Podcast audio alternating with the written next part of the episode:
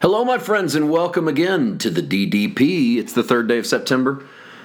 I'm Paul White. The Deeper Daily podcast comes to you seven days a week. We walk a little deeper through the scriptures, particularly this year, the Gospel of Mark, and we are in the 15th chapter of the Gospel of Mark. I want to wish all my American friends a happy Labor Day weekend. It's Sunday, uh, Labor Day is Monday and most everything gets sort of cranked back up this next week. Most of the schools a lot of schools are already back in session, but most that uh, are not will be back in session by Tuesday after the holiday. And so it's sort of full speed ahead. I know it's technically still summertime, but we're starting to make that turn towards autumn.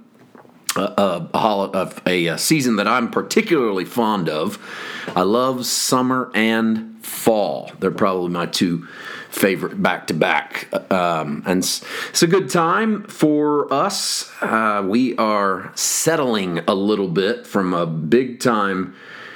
Uh, big time summer of travel, um, and it's now sort of starting to calm down a little bit, and uh, we are going to start going to Chapin, South Carolina weekly, uh, as that's been in the works for a while. So this is one of the final Sundays that we are not doing that. And that doesn't mean we're not traveling anymore and and uh, going into other churches and other places, but this is a season that not only is the season on the calendar changing, but the season spiritually is changing a little bit for us as well. And I've been telling you that I'll have more to tell you about that as we go along, and that's exactly what I plan to do. Is as as it develops, we'll let you know. What's developed now is that we felt compelled that if we're not booked, to go there. They already have a small gathering on Sunday evenings, and so we're going to join that and and there's other groups that are joining in with us there. And so we'll be bringing you a lot of sermons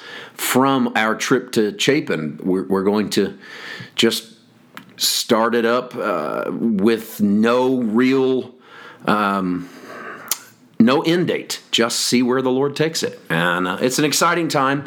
And uh, again as it grows into more we will let you know all about it and uh, and and let you in on all the things that God is doing on that journey. Um, nothing really changes here. We continue with the DDP. We continue putting material up. Uh, we're staying here in North Georgia with our Tuesday group as well, and so we'll have midweek stuff. So uh, it's really more of our day to day lives than it is affecting what's going on online. But I do like to give you a heads up, and I always request your prayers as we make these journeys. Today we're in verse 21 of Mark chapter 15. They led Christ out to crucify him at the end of verse 20, and then they compelled a certain man, Simon a Cyrenian, the father of Alexander and Rufus, as he was coming out of the country and passing by, to bear his cross. Can you imagine what it would be like to be the man chosen to bear the cross of Christ. The early church, or at least the writers of the New Testament, must have thought considerably about this, that this character was worth mentioning. Both Mark and Luke tell us he's Simon the Cyrenian. They really wanted us to know that an individual helped carry the cross of Christ.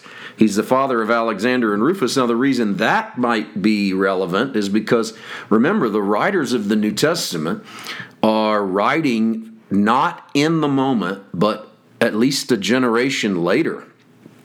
And if that's the case, they are writing to an audience that knows the next generation.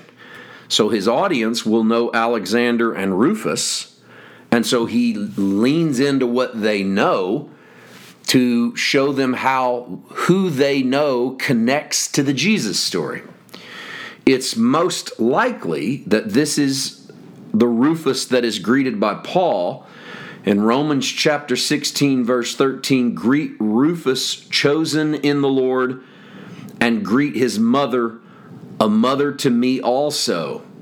So, the Rufus of Romans 16, and a lot of scholars believe it, it could be the same person. That Rufus was popular enough to be mentioned by Paul his mother's so important to Paul that Paul calls her a mother to me also. And likely, when Mark writes Mark 15 20, what we call 1521, it's likely that the reason he mentions that Simon Cyrenian is the father of Rufus is because Rufus is a name quite well known among that first generation of Christians, and this gives them another link back to the physical Jesus. Because imagine that 40 years ago for us is not that long, partially because we're so technologically connected to the past. We can watch its movies, listen to its songs, um, go watch its newsreels. It doesn't have anything to do with having lived 40 years ago.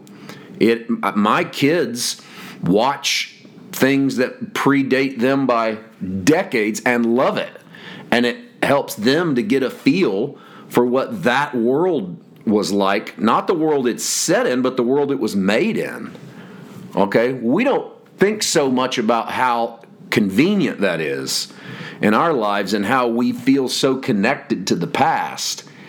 But in a world that had none of that, not even a printing press, yesterday's gone.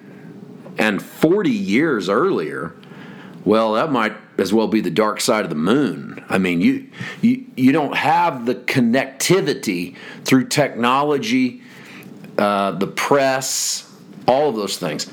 So you're going to get these little moments in the New Testament writings where they're trying to give these living, breathing connections to their audience. I think we're getting an example of that in the Simon Cyrenian, father of Alexander and Rufus and then he bears the cross. We don't get anything else there.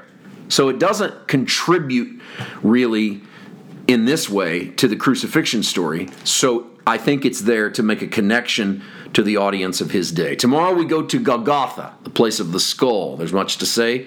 See you then. God bless.